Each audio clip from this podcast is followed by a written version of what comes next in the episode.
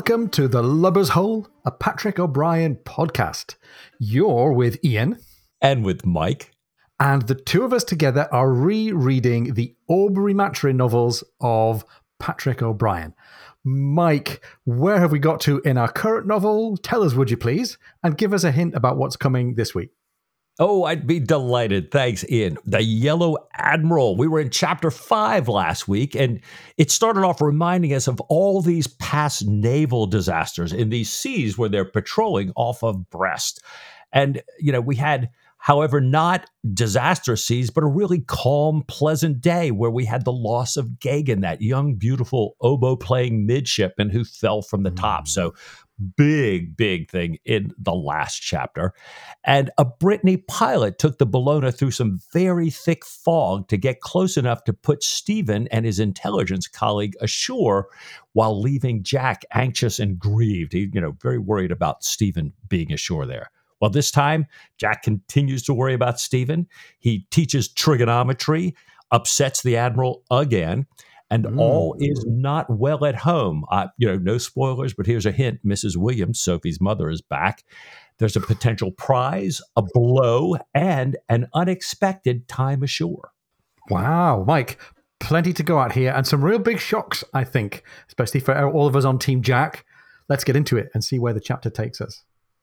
Now, Jack has been experiencing grief and anxiety. His grief and anxiety, as we start the chapter, is grief about the loss of Gagan, and anxiety as well about Stephen being ashore. This recedes, though, as they work the ship through the night to get back to the bay where they're stationed with the inshore squadron. Jack is watching to see what harm has come to his crew and his ship from the uh, lax but harsh discipline of the jobbing captain who'd been aboard the Bellona. When they finally leave shallow water and do wear ship, he's actually pretty satisfied with the way the ship's handled. But o- O'Brian gives us a little pointer here of where Jack is at in his uh, in his mood. Still low in his spirits, says the text. He hated to think of Stephen wandering about there on a hostile shore among so many more or less trustworthy foreigners. That's a that's a very Jack Aubrey view of the world for us. Too true. Yeah. he sits down to a fresh breakfast, but of course it's a lonely one without Stephen. And that's really not entirely compensated by the fact that they have fresh provisions being inshore or being on the Brest blockade here. Now, like like most things in life, uh, meals and stuff get interrupted when we need to hear about what's happening in the plot. And a midshipman is going to oblige here. He comes in and reports that the Alexandria is in sight, and Jack has a moment of excitement. Perhaps she has mail. He really wants to hear about his daughters. He wants to hear about the village and what's happened with the uh, the neighboring landowner, that reptile Griffiths, as he called him. He's hoping for more encouraging news from his lawyer. He wants to reread the proceedings, his mathematical journal. And all of this also brings to mind the, the painful task that he still has of writing a letter to the parents of Midshipman Gagan. Up on deck, the officer of the watch and two midshipmen look at each other when Jack asks, Where is the Alexandria? And they're looking at each other because this is a little sign here that all is still not quite well with Jack. Because most people can see the Alexandria easily, but Jack's got this problem with his eye. He has to twist his head and bring his good eye to bear so that he can spot the Alexandria. And Mike, this exchange was a little bit odd right at the beginning of the chapter let's just say that we're being reminded about Jack's defective eyesight for reasons that are being planted now to be paid off later in the chapter. So, with, with, with all that in mind, the signals get exchanged. The Alexandria is a letdown for Jack. No news, she says, and no letters. Well, Jack heads off, visits the young gentleman's classroom to review their workings. And, and today's workings are going to be dead reckonings because there was no noon observation the day before with all the weather and the fog and everything. Well, the only difference he finds between the papers from any of the young gentlemen is the degree of neatness. So I'm taking this as, as kind of a tip that you know everybody's copied everybody else's work here, and some some doing a better job of copying. And as he hands the papers back, you know, Jack kind of checks this idea and says, asks one student what a sine is. That student is incapable of telling him. So he stops, asks everybody to write down their answer on a piece of paper. and turn it in. And and O'Brian fills us in. He says that you know a lot of these boys had been ashore learning Latin, perhaps Greek or Hebrew or French, you know, while they were getting nominal time on ship's books and not really learning yeah. about navigation. Yeah, and Jack actually catches one boy who attended a nautical academy whispering to a friend. So he calls him out, tells him to jump up to the masthead until he's sent for. And by the way, collect all the papers on your way out the room and, mm. and bring them to me here. So, you know, Jack not not real happy about this. And O'Brian tells us that you know it's hard to tell who's more distressed. The schoolmaster who's who's been trying to teach all this stuff or Jack who you know who you know this is so important for because both of them realize that the class is you know completely ignorant when it comes to the first elements of navigations here. So Jack says all right not to worry we're going to start again. He calls for the joiner orders a blackboard assembled for tomorrow's class and says you know that he's going to stand there with him and he's going to draw diagrams write definitions until everyone in the room has it by heart and uh, O'Brian kind of tells us, you know, given his mood, absolute determination, his build, and his immense authority, the class files out silently, looking grave. They, I think they're, you know, when we're usually checking the glass to see how the weather's going to be, you know, their their glass in terms of inside the classroom, the weather's looking like it could be a little stormy. Yeah, some squalls coming. Now, we roll straight into the next day when Jack takes these uh, trainees through sines and cosecants and all the other ratios in between, all the words and the diagrams and the definitions, all these tools and techniques to help you find your t- position in the ocean with no land and no landmarks. And even though they've got textbooks that tell them this already, they have charts in their sea chests, even though the schoolmaster has been trying to teach them, nothing could compare, says O'Brian, to the concentrated, forceful instructions of Jove himself, of the the, the head godhead, if you like. Uh, and the ship is making its usual trips backwards and forwards across the patrol ground, and that gives the captain all the time in the world for trigonometry. And, and Mike, this was interesting to me for two reasons. First of all, this is a regular thing that we've seen, right? There, when Jack is feeling distracted or gloomy, he reaches for mathematics and he reaches for an available uh, ignorant midshipman or two and kind of knocks some knowledge into them. So he steps into this role of teacher captain when he's feeling uneasy.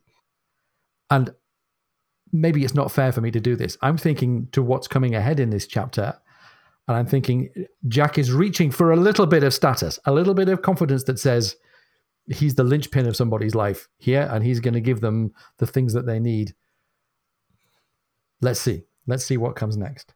Finally, anyhow, uh, a, a, blessed Thursday comes in. Thursday is blessed because it's making Mend Day, a little bit of time off, or at least more leisurely time for the crew. While this is happening, a ship's sails are spotted. It's the Ramillies, Jack is super happy that the Ramillies is coming in with them because uh, he knows Captain Fanshawe in command. Um, they also spot at the same time the frigate Doris and big news the squadron's mail cutter, and everyone's glad to see this. Harding is waiting to hear from his pregnant wife and therefore spreads uh, what is called an unreasonable amount of canvas in pursuit of the mail cutter. But the Doris gets there first. When the Bellona finally gets to pick up her mail, Jack and Harding and Jack's Clerk sort out their mail and distribute it through the ship. So, Mike, I, I think we've had this particular Captain Fanshawe once or twice, but we've we've had quite a few Fanshawes of one kind or another in the canon when you when you go back and search. Right, there's there's quite a quite an epidemic of them. There, there really is. This apparently is one of, of O'Brian's go to names here. And, and there was a real life family of, of 18th, 19th century Fanshawes who were naval officers. But in one book, we have a Fanshawe called Commissioner of the Plymouth Dockyard. That's like an Ionian mission and Commodore. Uh, Port Admiral uh, Fanshawe is called in Letter of Marque. And, and those sound like they were more based on the real naval family, one, one of whom was, in fact, a commissioner in Plymouth. Now, that was Robert Fanshawe, but this is now. William or Billy Fanshawe, who's married to Dolly. On the other one, there was a daughter, not this wife. And yeah. so I went to the Patrick O'Brian muster book. And actually, there are five or six Fanshawes in the canon. We're going to see yet wow. another one again later. So uh, if you're if you're trying to keep up with your Fanshawes, you absolutely need a scorecard, and it just might be that we're kind of mixing up names and details here as O'Brian writes ahead with one of these go-to names. Gosh, well, th- there's no mixing up the name on the first envelope that Jack turns to, is there? No, you're absolutely right, Ian. You know, and we've heard before that Jack has this superstition. You always take the first letter on the top of your pile and read it first. Yeah. You don't look through them like Sophie does. So Jack opens the top letter. It's badly addressed, but but it's a familiar hand. He recognizes the handwriting, but you know, clearly you know something's going on. And he's very anxious about this. You know he he left sophie on indifferent terms after that whole thing about mrs oakes. And he hopes to read that sophie's affection is now fully restored. This letter he notes is only five days old when he sees the, the date on it. And it says mr aubrey it is with the deepest the very deepest concern that I must tell you I have been shown unanswerable proof of your infidelity. In open contempt of your promise before God's altar, you lay with a woman named Amanda Smith in Canada and got her with child. Deny it if you can. I have the proofs and I mean to take advice. In the meantime, I shall give the Admiral notice to leave my house at Ashgrove and return there with the children. And boy, I'm I'm just pretty blown away at this wow. point. Yeah. You know, this this sounds to me like, you know, a lawyer is standing there dictating this for Sophie to, you know, kind of write yeah. write fair or something. Now, Jack notices those lines were relatively clear, but the lines that follow are tear blotted and scratched through. And Jack's trying to make it out. And he's just gotten to one phrase that says, You left her bed and came into mine. He, he gets that and he's called on deck. So this is clearly not what Jack was hoping to read from Sophie. And this kind of coming on top of all this anxiety about Stephen being on shore, I'm, you know, ouch. Yeah, it's it's a big ouch, De- devastating for Jack. I was not sure. I mean, uh, I've I've got the kind of the plot follower's brain in my head going, oh, I I wonder whether O'Brian had always intended for this Amanda Smith thing to finally come back to bite Jack, or whether he'd kind of left it on the back burner and found found a moment to use it here. You know, just just how carefully had he plotted his arc. We should talk some more about what what this means for Jack and his character later on. But it's an absolute hammer blow, hammer blow for us, the readers, those of us who are Team Jack, if you like, just as much as it's a hammer blow for him himself. He doesn't get time to process it yet because the letter reading's been interrupted. There's a report from Lieutenant Harding that the Ramillies has signaled Captain Repair aboard, and Billy Fanshawe can do that because he's senior to Jack Aubrey. Meanwhile, Jack picks up another letter from Sophie that was dated a week before she had written the one that he's just read. And this is this is agonizing, Mike, the just juxtaposition of the letter from the before time and the letter from the now time. In this just a few days earlier letter, she's much happier. She's been asking his forgiveness for her bad temper as they had left, and she's reporting a little bit of gossip about her mother. Her mother's friend, Mrs. Morris, had finally married her worthless manservant. The two of them had run off with all of the money from the illegal betting business, along with anything else that they could carry. And in her reduced state, in her distress, Mrs. Williams had sent off all but one of her servants, almost destroyed her apartment in Bath, and with the help of Diana, had been brought back to Woolcombe.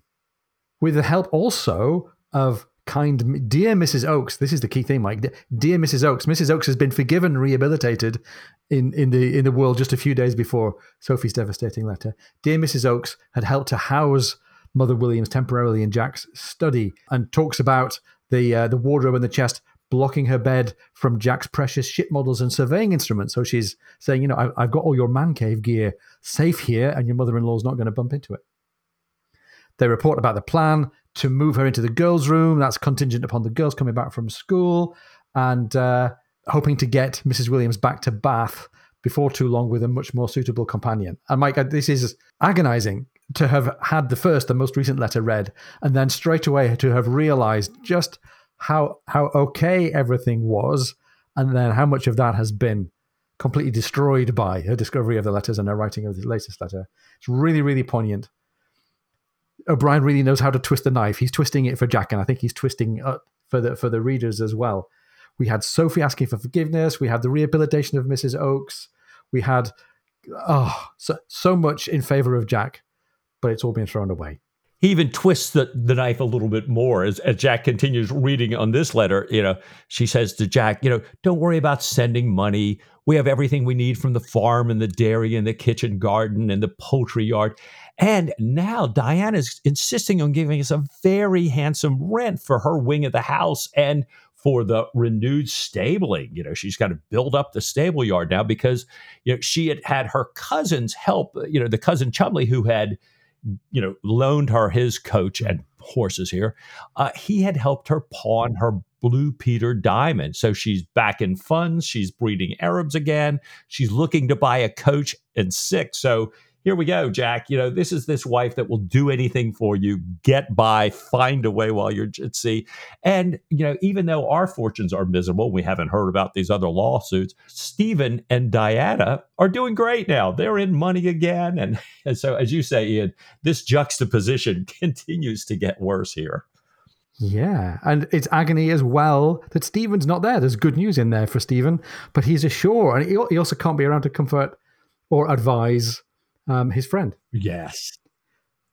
Jack wonders what I think we're all wondering as well, which is how, how could I have been so foolish as to leave these letters from Amanda Smith in a box in amongst his other official letters? Oh, come on, come on, Jack. at, at, least that. Um, we get a little insight into how he can account for himself and for his behavior with regard to Amanda Smith. He thinks that a certain liking or a certain gratitude had stopped him from throwing them away, as, as if that would have been somehow indecent, even though she was an extremely silly person and a, a frivolous person. The text says, He felt no particular guilt except for this foolishness.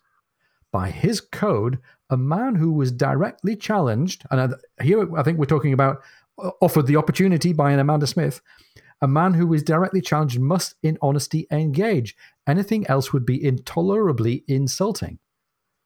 Yet, had he known of this miserable old woman's prying, he's talking about Mother Williams, and her malice, he would certainly have played the scrub in Canada.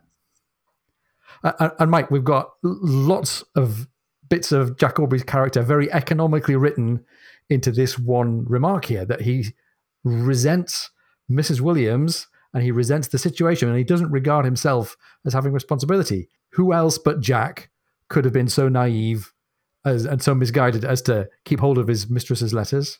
I think we we know from earlier on that he had hung on to them and used to hide out in his uh, astronomy tower to read them. He's a little bit proud of his masculinity and about the you know male males responding to a challenge. He's naive at not being found out. He's a bit sentimental towards women, even frivolous women in very unsatisfactory relationships, and a little bit tied up by this really weird, perverse sense of propriety towards women who lust after him, and that's that's that's so much of Jack Aubrey in a nutshell, right? It, it it is it is it's really you know I'm scratching my head here. You know maybe we can come back to this a little bit about who is Jack in the midst yeah. of all this. Yeah, yeah, absolutely. As soon as O'Brian told us that, he also through Jack you know reminds us about Sophie. So who is Sophie? And and he says that Jack knows Sophie's attitude about these matters. You know, for her, you know, he has this this interesting phrase, any levity in speaking of even a looseness in conversation that reached nowhere near criminal conversation was criminal to her. In other words, she takes this thing very seriously. You know, like we we, yeah. we used to have a, a, saying that says, you know, you know, if there's even a question of conflict of interest, you have a conflict of interest. Well, for Sophie, yeah. it's like if you're if you're talking about giggling, you know, and flirting, you've you've done the deed here. So you know you you yeah. calm down, young man here. But um, as Jack is thinking about, okay, Sophie's going to take this really hard. I get that. Harding, you know, the first lieutenant, runs in to announce that he and his wife have a healthy pink cheerful new baby daughter. And Jack gives him joy, saying, you know, he's sure she'll turn out to be a good one. And and I couldn't help but thinking here, hmm, I'll oh. bet in oh. my mind, anyways. I don't know about Jack did Jack marry a good one? Yes, you know, where where's the real Sophie in this? Just like where's the real Jack in this right now? Right, and that that sets a whole series of doubts running for me about what what O'Brian telling us about Sophie's character because I, I I can't say that I look at anything that she's done or written about that casts her as not a good one, but clearly the situation has has set her up in Jack's mind as somebody who's who's against him. and that's that's a tragedy. But we'll we'll talk some more about that later. I think. Meanwhile, Jack's got to answer the signal. He's got to go and do his duty. He heads over to the Ramillies and he's piped aboard. Captain Fanshawe, his old friend Billy Fanshawe, hopes that Jack had had an agreeable post bag. And Jack says, It wasn't quite what I wished. Um, perhaps something better may appear. And uh, ironically, Mike, that's something that Jack and Sophie had been saying to each other as they were, you know, in, in a companionable way, opening their mail together just a few chapters ago. Jack, in return, asks about Fanshawe's mail and hears about a charming letter from his wife. Fanshawe's got good news about his family as well. His wife and his children are all fine. And now Fanshawe has to do his official duty. The reason that he'd hung the signal out is that he is required to, and, and air quotes around this word acquaint, he is required to acquaint Jack with the news that on the night Jack picked up the pilot from Ramillies and left for the Raz de Sein, the night that he went to put Stephen ashore, two French frigates had sailed from Brest and are now attacking British and Allied merchantmen with great success. Fanshawe, again as the Admiral's mouthpiece, says, This cannot but be attributed to your negligence in not keeping a good lookout, since from all appearance the Frenchmen must have crossed your wake. I am therefore, says Fanshawe, to reprimand you severely, and you are hereby severely reprimanded. Yes, sir, said Jack, without expression. Is that all? And, and I love how these two men who know each other are kind of playing the role for each other a little bit here. Fanshawe says no with more expression than he had intended and looks down again at the paper in front of them. He says, he is also under orders to require Jack to proceed to off Ushant without the loss of a moment and to report to the flag. There, again, he's speaking with the Admiral's words, you will be attached to the offshore squadron where it is hoped that other and perhaps sharper eyes will diminish the very grave consequences of such unseemly negligence. And my mm. uh, Jack and Fanshawe are both kind of sitting here like almost like two naughty schoolboys, one of whom is temporarily in the role of prefect. They both clearly want to comment on this prose that the admiral's put down in writing here, uh, but they're not going to. Fanshawe invites Jack to dine as a sort of compensatory gesture, and Jack says the phrase "without the loss of a minute" stands in the way, and then he goes on and describes how he is taken, as he says, in adultery without a goddamn leg to stand on. And Fanshawe's super sympathetic. Oh, my dear Jack, I know, I know, I know only too well. Come, drink up your brandy, and I will see you over the side. So, Mike, after a, a, a really uh, dark and downbeat and disheartening set of moments for Jack, at least one of his friends is willing to wine him and dine him and put him over the side in comfort.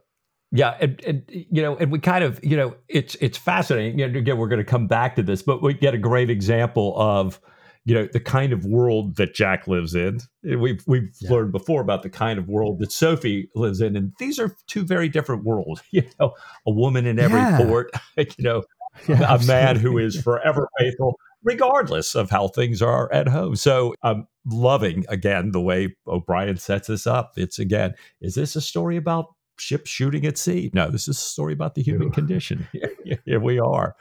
Well, back on the Bellona, Jack asked the master to shape a course to Ushant, and and wherever the winds are likely to put the offshore squadron, you know, once we get there here. And O'Brian tells us that the offshore squadron is subject to even harder winds and seas than the more protected inshore squadron, where Jack has been, where we'd heard about all these, you know, kind of wrecks and, and loss of life. Well, when they reach the squadron, the monstrous seas are even more worked up, uh, despite this heavy rain that usually kind of calms things a little bit. And when Jack prepares to go to the flagship, he misses his footing and the heaving barge falls into the water, swirling around the bottom, and then is there in this pouring rain on the trip over. So we've got a very damp uh, Jack Aubrey arriving to see the Admiral. Well, he has a very long wait to see the admiral, and you know we're wondering is is the admiral just keeping him out here cooling his heels? And even though the captain of the ship is is very civil, Jack knows that any captain who's received a, a, a reprimand, much less a severe reprimand, is an infectious leper, especially on Stranraer's ship, and so he does not inflict his remarks or his person on any of the officers. And he finally is called in. He walks into the admiral's cabin, and it's not just the admiral this time, it's the captain of the fleet seated next to him. We've also got the admiral's secretary and his clerk sitting there. And the admiral asks Jack what he has to say about the French frigates he allowed to slip past him. Jack says that you know he regrets any Frenchman that got out of Brest, but he clarifies that you know when the admiral presses him, he's not admitting that they went by him or acknowledging any responsibility.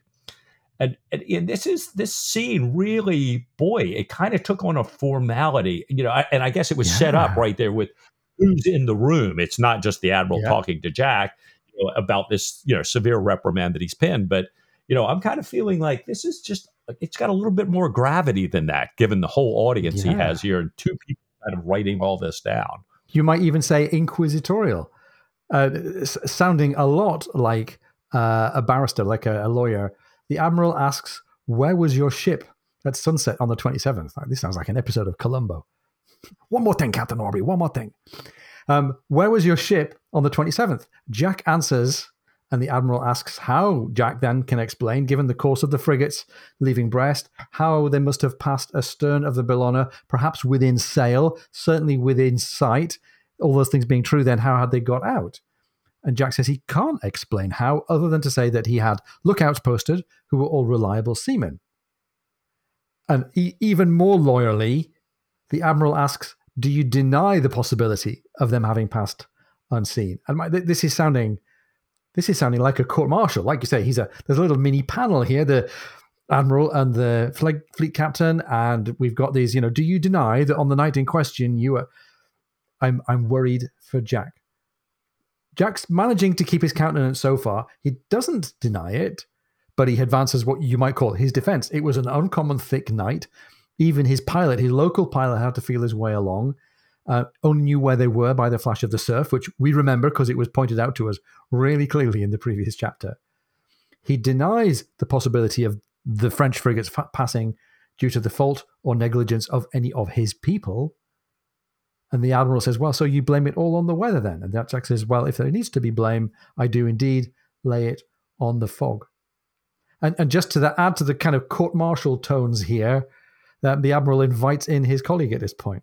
Yeah, the, the colleague is the captain of the fleet. You know, he's yeah. the officer chiefly concerned with discipline. And so the admiral asks him what he thinks. And Calvert, this, this captain of the fleet, replies that in cases like this, it's best to gather all objective evidence. And I'm thinking, oh, oh, you know, and he says, you know, we'll need the ship's log, the officers and the midshipmen's logs.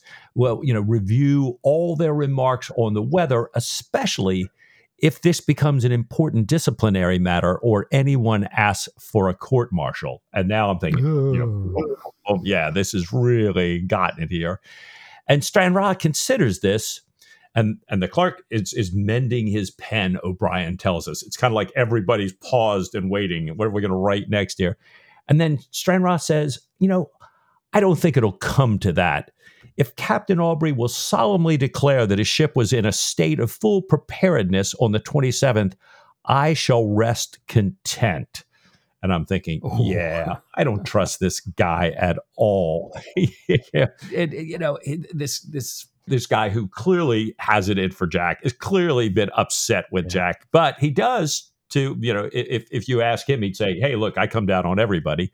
But um, I, you know, I'm, I'm kind of wondering here, uh, you know, maybe if the admiral's got an ulterior motive in this really heavy stuff. Right. I mean, th- this all seems to be like a threat. Like I'm going to build up the jeopardy, and then somebody else is going to bring you down. But rem- give you this little reminder that I'm in control. Maybe the admiral is saying, if you go against me on this enclosure scheme, I can go after your career. And we know what that means. Look at the title of the novel. The, the threat of yellowing looms large. Or to to borrow something that another character in a Columbo episode might have said, "Nice career you got there, Aubrey. Shame if anything were to happen to it." That's right. Oh. So Jack makes the declaration as the Admiral has dictated. Stranraer is therefore content And Jack takes his moment. It's a very poorly chosen moment, but he's got no choice. He's got to do this. He asks for leave to go ashore to take care of personal business. And this really upsets the Admiral. Not more leave, for God's sake. He says, It's a hard service. If this doesn't involve a sudden death, then no. It's a hard service. It's wartime. And as if to prove the point, Mike, we go straight to hard service in foul weather, right? We do. We do. So the Admiral has the squadron rigorously drilling in all weather short of a close reef topsail blow, as as O'Brian writes. And and he calls any captains whose performance he doesn't like, calls them aboard the flagship, dresses them down. And Jack notices that kind of like the military, the drills he's seen in the past, that these drills have very little to do with combat or with war, uh, an activity yeah. that might easily spoil a uniform, O'Brian writes. You know, that these are all showy drills here. And O'Brian continues Lord Stranraer had little use for gunfire. He would certainly have grappled with the French had they come out, but during his very frequent drills, the great guns generally lay idle, shining wherever polish was in any way appropriate, and housed with perfect regularity. It was something like the West Indian discipline transported to the Channel, where it made even less sense than it had in the Caribbean. So an- another one of these, you know, all for show things, and and you know this is this is certainly not the way Jack thinks about things. No. Nevertheless, drill keeps Jack very busy. You know, he doesn't want to see a ship or a ship's company picked for harsh signals like "make more sail" or "do you need assistance." I can I, I love that we can have sarcasm, you know, even even signal flags the same way we can uh, you know troll each other on on chat here. Um, yeah. However, Jack had a fair number of landsmen aboard the Bellona, and more importantly, you know, he never drilled them in all this stopwatch showy performance in anything other than gunnery. You know, he drilled them where it made sense to Jack to drill them. Therefore, the Bellona's barge was often among those being summoned so the rough tongued admiral could tell their captain all their faults. So here we go. Still, still in hot water. Yeah. Yeah. And like you say, Mike, uh, being lashed by the tongue of the admiral. And also, I think, as he reflects on the letter from Sophie, being lashed even more harshly, being touched even more deeply, you might say, by the words from her letter. And really interesting here, O'Brian says his mind was taken up with the letter and the stranger who had written it. The stranger who had written it. So, in somebody's mind, this whole episode puts Jack and Sophie apart from each other and puts her in the role of being a stranger. Jack considered many possibilities, and they all caused immense sadness for him, altering with a greater frustration that would take the form of a longing for battle. And again, Mike, we've we've seen this before. Jack and other uh, manly males in the world of navy in, in the world of the navy, when something goes wrong for them in life ashore, they want to sublimate it by engaging in violence.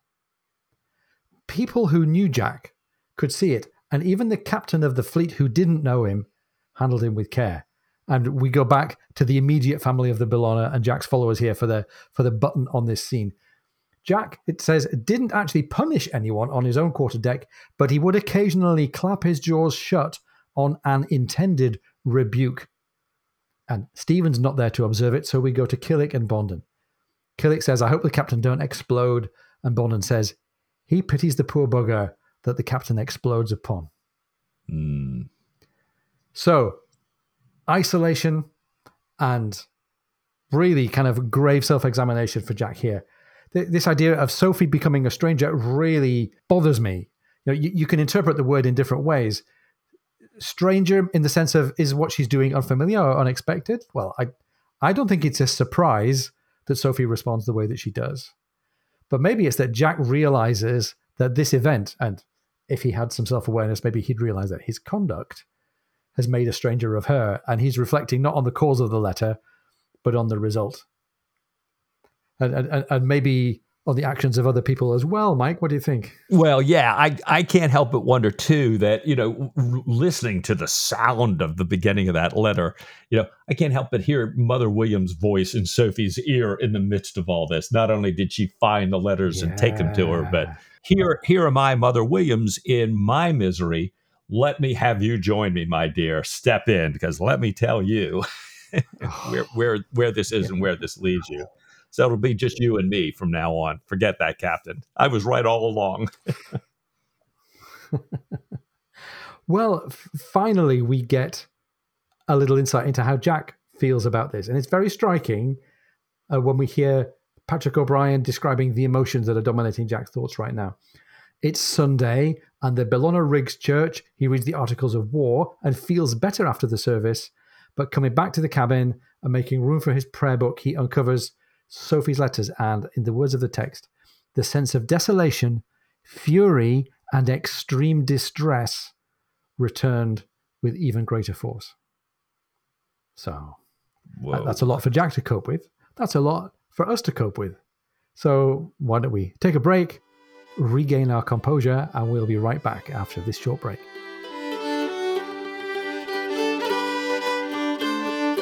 If you're enjoying the podcast, please come and join our supporters on Patreon. Go to patreon.com forward slash lubbers hole.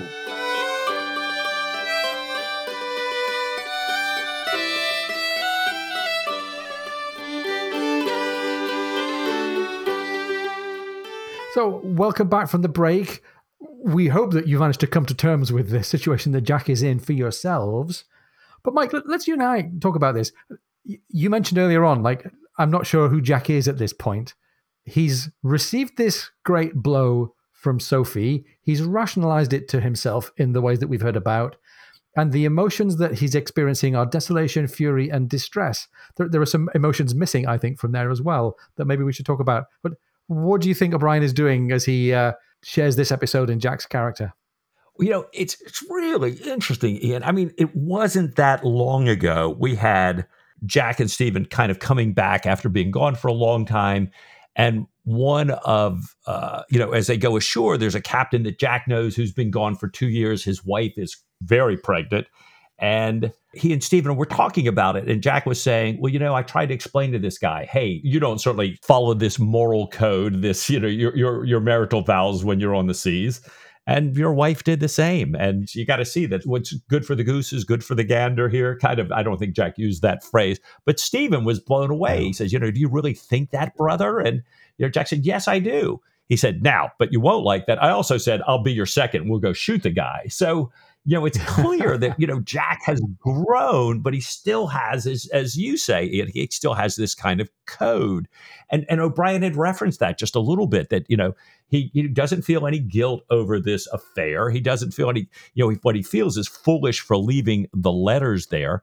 And we had that that phrase that said, you know, by his code, a man who was directly challenged must in honesty engage. Anything else would be intolerably insulting. And I'm thinking he's not only doing this with Amanda, he's kind of doing this with Sophie. It sounds like, you know, there's yeah. a little bit of him that's like, oh yeah, you know, you're going to throw down the gauntlet here. Well, then, and and all this thinking that he, you know, this enlightened, older, mature, you know, kind of self-reflecting Jack that he had with his captain seems to be out the window here. He does not like where he is, but he doesn't feel any guilt or remorse it sounds like over it. And you know as you said he's thinking about the letters and and what happened not thinking about what happened that led to the letters.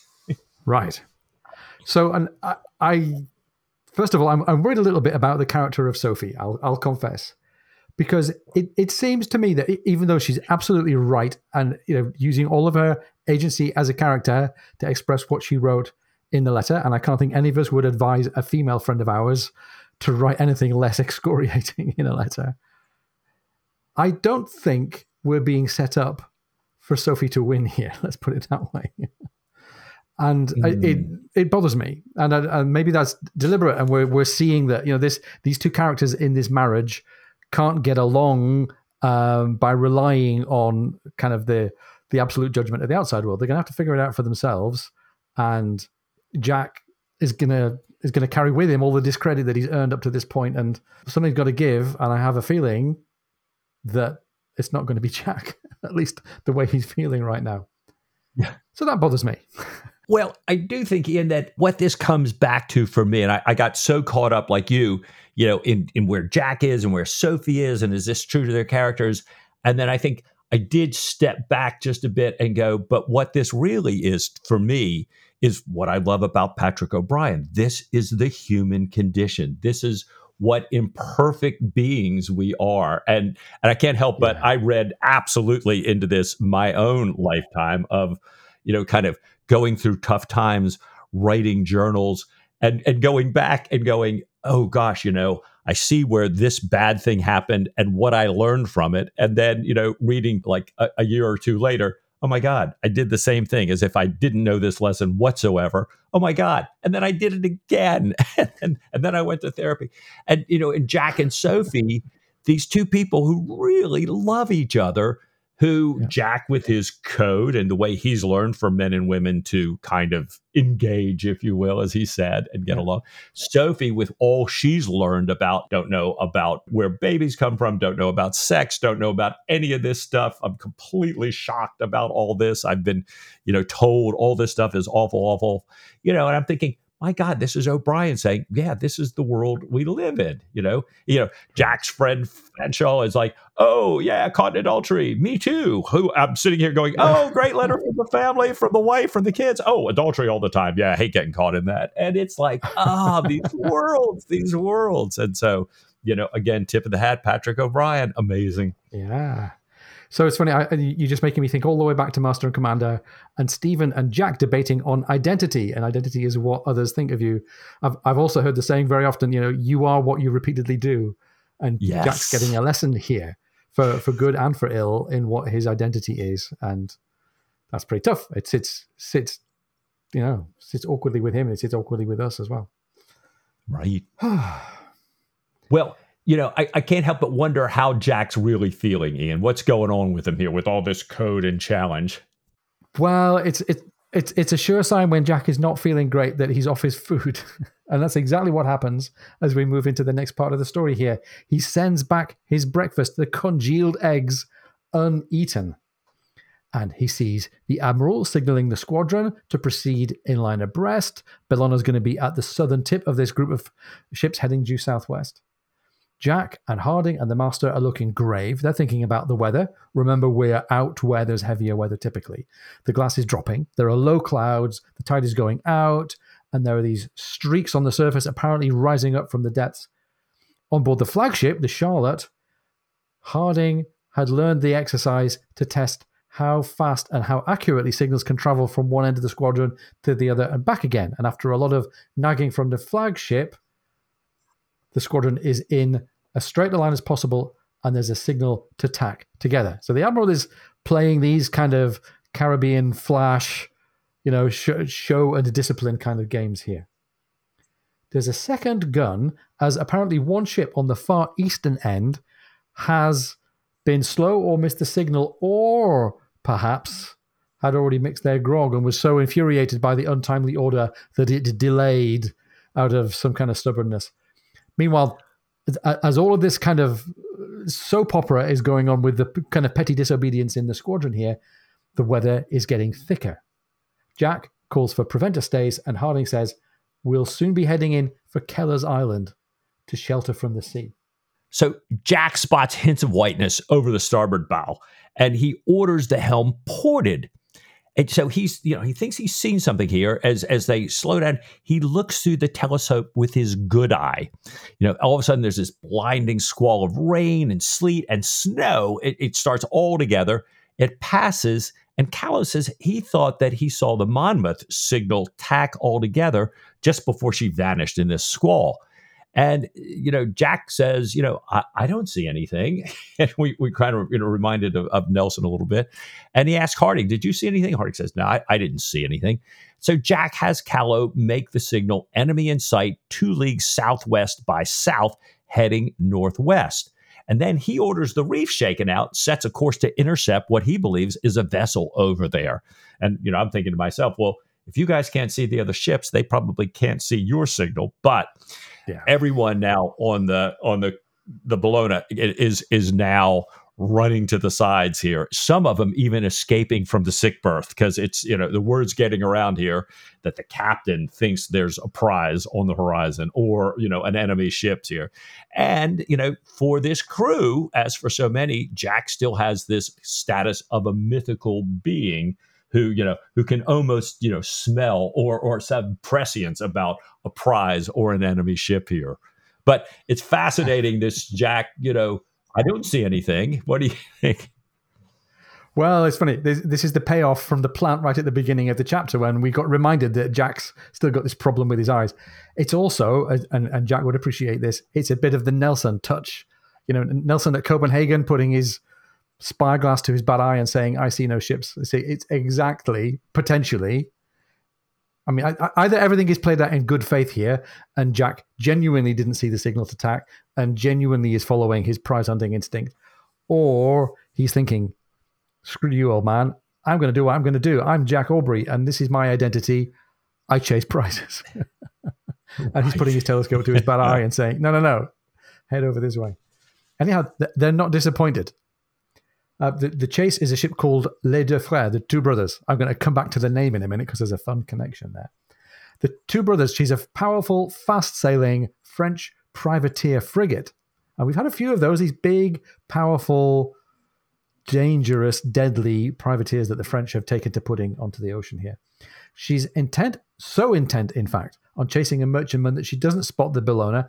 When she finally does, she fires at the merchantman as one kind of last fling, misses, and then turns to run, firing some ranging shots at the Bellona, maybe hoping to protect the significant prizes that she already has on board. The Ringle is nearby but remains out of gunshot on her starboard bow. So I, I, just want to talk about the name Les Deux Frères, if that's okay for a minute. Was it one or two chapters ago we picked up that some of what's going on here, this action on the Breton coast on the Brest blockade, was similar to what is written about in some of the Hornblower books? And this name Les Deux Frères rang a bell. And actually, in Hornblower and the Hotspur, which also takes place on the Brest blockade off the coast of Brittany, there is a fishing boat called Les Deux Frères. There are other reasons why O'Brian might have reached out for the ship name Les Deux Frères, but I'm really tempted by the idea that he had been rereading some Forester and dropped in a little bit of a tribute, even an unconscious one here. Now, Les Deux Frères in the world of Hornblower was a Breton fishing boat that was a source of fresh fish and then eventually intelligence for Commander Hornblower. Um, there was a real life Les Deux Frères, there wasn't there, Mike?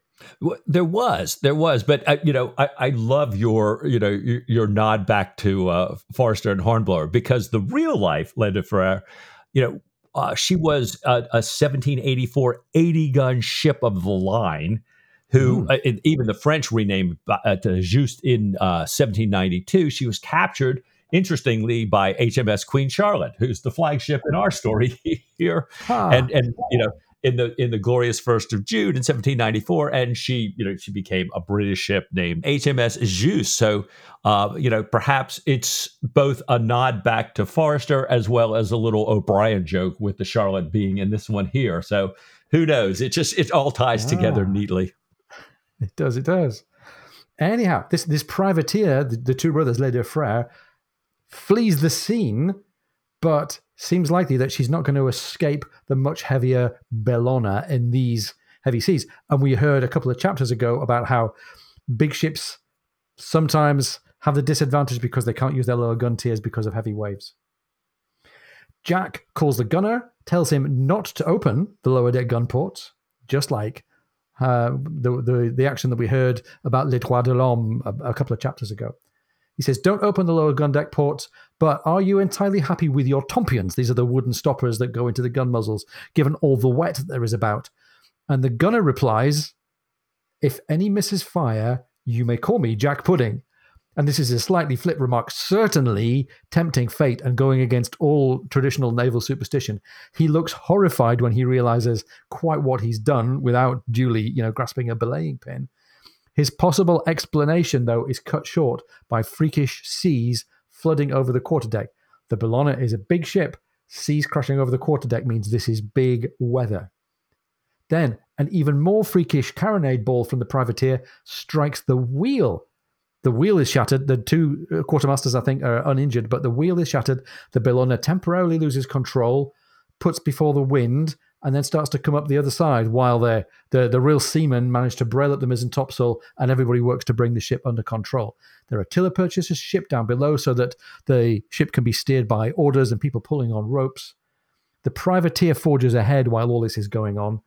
But seeing the Bellona finally square away and come up close to her with the gun ports open and the guns run out, the privateer comes up into the wind, strikes her colours, and lays to. So, Mike, at, at least temporarily for now, a bit of a victory for Jack, right? It is. It is. You know, it's kind of amazing, you know, from this little whiteness on the horizon to, boy, we've taken this privateer, you know, and there's been a little hint that it's heavily laden with, you know, a lot of, of very valuable merchandise here. Well, Jack sends the Ringle and his blue cutter with a well armed prize crew under Miller. And Miller's supposed to take the prize into Falmouth and then bring the cutter back and bring the frigate's master, the officers, and papers for this privateer. But in the rough seas, it takes the rest of the afternoon to, to bring the cutter back on board and get her triply tied down here. So Harding is below with the Frenchmen, the officers. You know, he, he has pretty good French. He's questioning them. And Jack tells Mr. Woodbine, the master, to steer for Keller's Island, you know, that place we had heard where the the admiral usually has the fleet, you know, mm-hmm. kind of go hide behind here while the seas are so bad. And the master explains that that he's very happy about the prize, but he thinks that they should follow the prize into Falmouth. And he goes on to say, you know, all the extensive damage that he believes they are, are about to hear about once the reports come in and are likely to sustain if they head back for Keller's Island. He's saying that, you know, the blow is not yet finished. And, and you know, we're probably going to see a lot worse seas here. So he's not really pleased about this. He says, uh, you know, he says that this the steering that they have, you know, with the sheet of purchase, you know, will not serve in what he calls an all night long howling tempest bearing dead on Ushant with its cruel reefs. Mm. And he can't imagine trying to avoid a wreck that the way they're having to steer right now. And he says there, there's going to be plenty of wrecks before morning.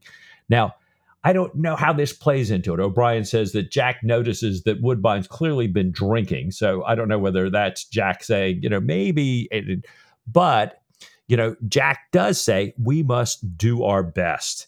And, and I couldn't help but thinking to myself here, here's Jack who kind of, you know, poo poos the Admiral's drills, doesn't see their point in terms of battle readiness. But, you know, here's a Jack that the Admiral doesn't see. He's got a badly damaged ship he's still going to report for duty. He's going to go into the storm and do that. And, you know, this admiral who seems to think that Jack is not a seaman, who, you know, all that. I, I wish he could see this. Yeah. But, um, you know, this is Jack's dedicated service. However, I'm a little bit worried. And, and the thought did cross my mind. You know, Jack was kind of, you know, once battle, he didn't get to blow up anything or, or shoot anything to speak of.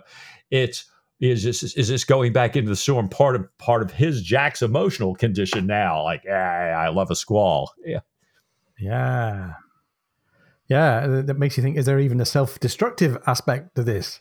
Have Have we got a ch- touch of the James Dillon's brewing for Jack here? Yeah, goodness me. O'Brian tells us that they did their best, even though that was really not enough.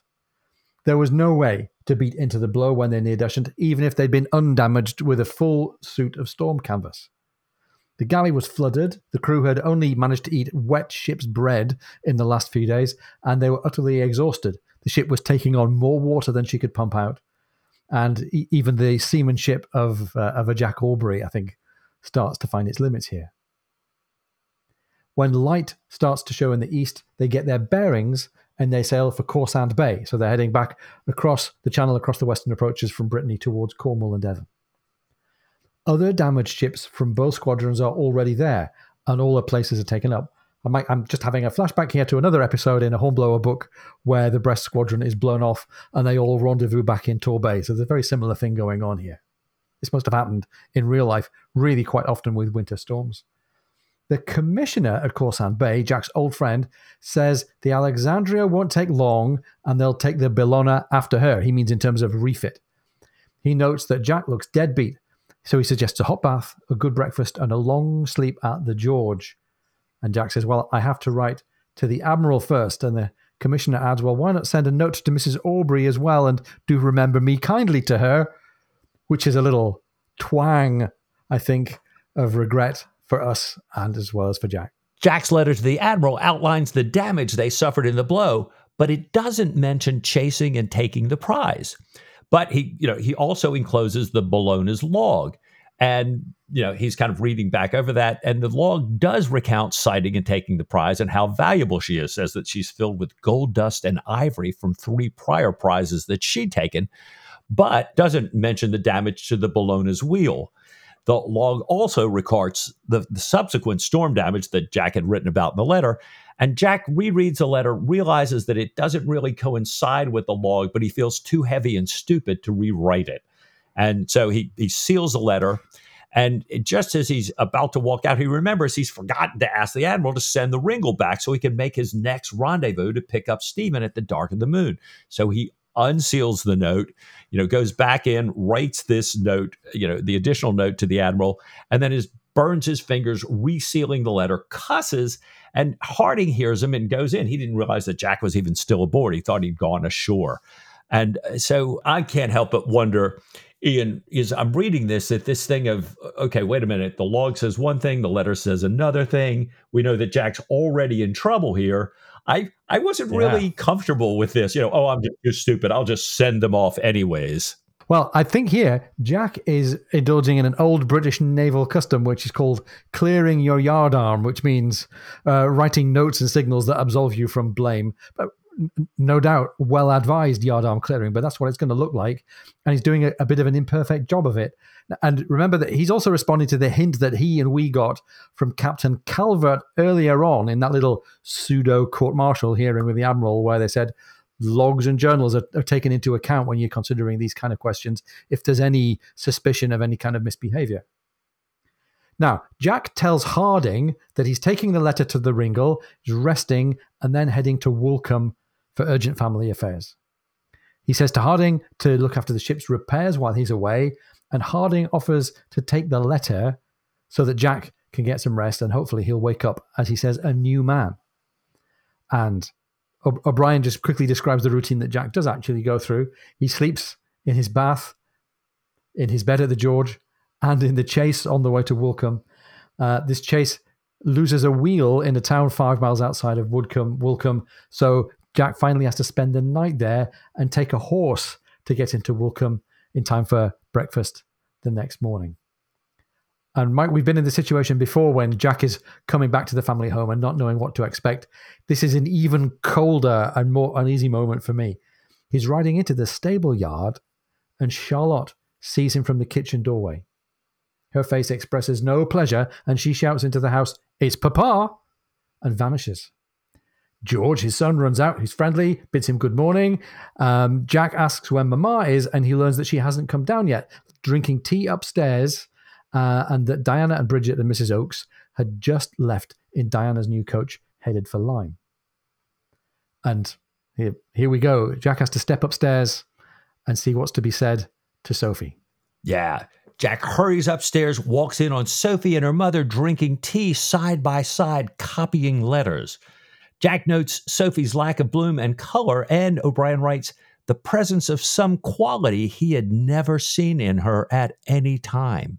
Now, Mrs. Williams puts her hand on her head and runs out of the room. O'Brian says she would no more be seen without a cap than without any upper garment at all. So we we get a little bit of this, you know, kind of you where Sophie's attitude about the human body, and, you know, and relationships and everything come from.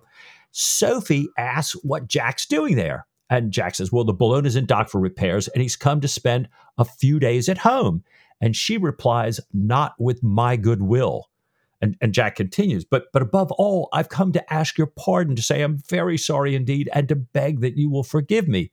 And she repeats mechanically, not with my goodwill, and adds that if the admiral who'd been renting Ashgrove had agreed to leave before the end of his lease term, she wouldn't even be here.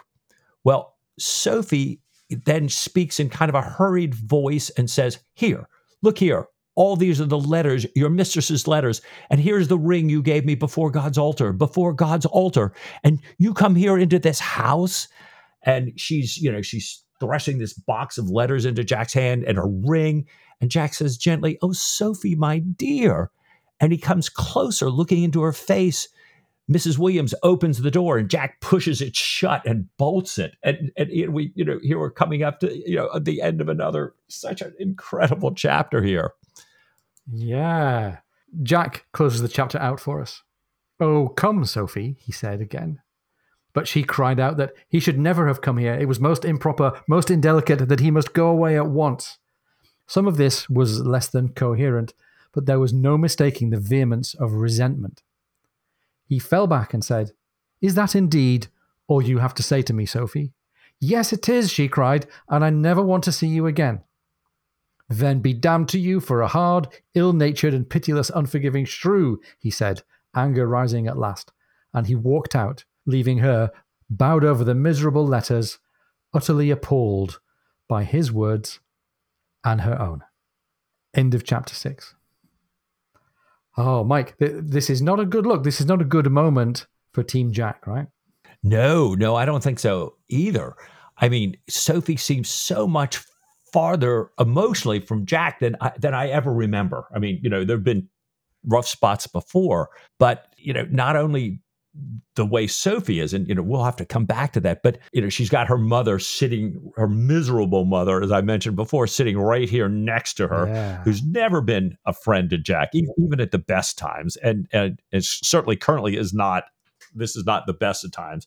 And so, you know, Mrs. Williams right there whispering into her ear, you know, perhaps, you know, they're both copying letters here. I'm wondering if she's the one that dictated some of that. That to me does not bode well here Yeah. for Jack. No, it doesn't. And like I said earlier on, I, I'm worried about the position of Sophie. Not worried from the point of view of I, I think O'Brian's taking a lot away from her here. So in that last paragraph there, she's described as being less than coherent and being resentful. And Jack gets to call her all these pretty foul names hard, ill natured, pitiless, unforgiving. So we're ending this chapter here with not only a, a, a big gap opening up in the relationship between Jack and Sophie, but a positioning of Sophie as somebody who's an antagonist for Jack. And that's a, that's a really horrible thing. It leaves the question open is there any coming back from this? Where are we? Chapter six. I think there's time in this book, but also there's plenty of time for this to run and run. O'Brian likes to drag out sometimes these kind of uh, these, these emotional lows, especially for Jack.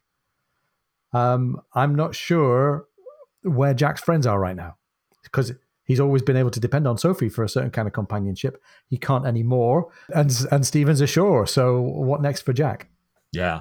And I, I'm kind of, you know, the last line of the chapter to me was kind of, you know, enigmatic. It says, you know, and he walked out, leaving her bowed over the miserable letters, utterly appalled by his words and by her own. And I kept thinking to myself, is Jack utterly Yeah. appalled? Or is Sophie utterly appalled?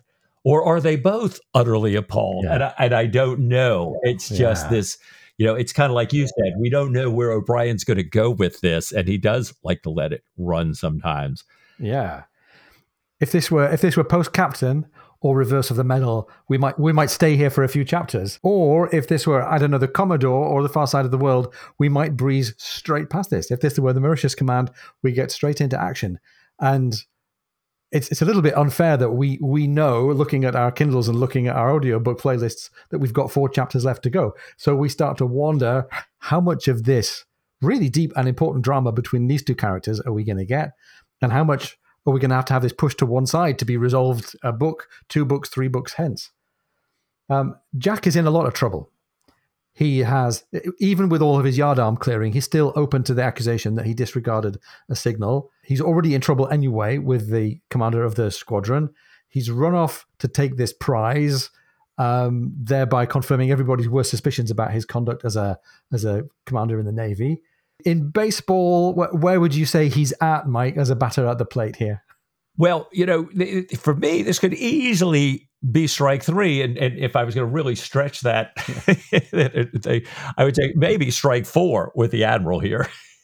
so, you know, that doesn't sound good. And I, I'm, I'm fascinated too, thinking, okay, so he's got Sophie thing. He's got the Admiral Jeopardy. And now Sophie's talking about going back to Ashgrove, which means she's not selling it, which means Jack doesn't have the money to pay yeah. his legal judgments. And we haven't heard how his other remaining oh, case or yeah. cases have been decided. So know, I'm still thinking another huge bit of jeopardy hanging over Jack's head. Is you know, Team Jack not not all going well here. Could it get even worse with all this stuff going on? What if the admiral doesn't send the Ringle back as requested? What if the you know the Bellona's repairs aren't yeah. in time to rendezvous with Stephen? at the dark of the moon. You know, we still got all of Jack's anxiety and dread of having Stephen you know, on a foreign shore. Is any of that going to come to prove? I'm, you know, I'm really, you know, this thing has gone completely differently. You know, I, I, we were worried about Jack being yellowed, and I, now I'm starting to think that might be the, you know, that's a ways in the future. That might be the least of your worries, young man. wow, Mike, you're absolutely right. You've put your finger on it there. So. Um, looking at how we've taken care of these matters in the past, I, I think it seems to me that there's only one way to find out there's only one way to resolve this. What do you say, Mike? Next week to just a little bit more of the great Patrick O'Brian? Oh, I would like that of all things.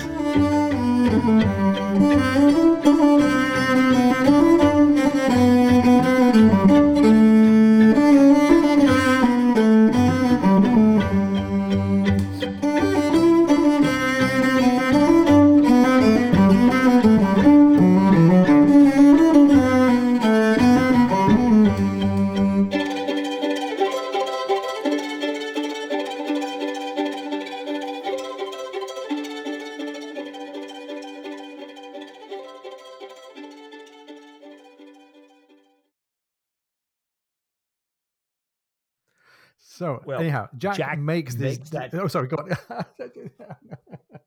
sorry, we got stuck by the delay. You, no, no, finish it up. Take us through. Okay, cool. Okay. So Jack makes the declaration as the admiral has dictated.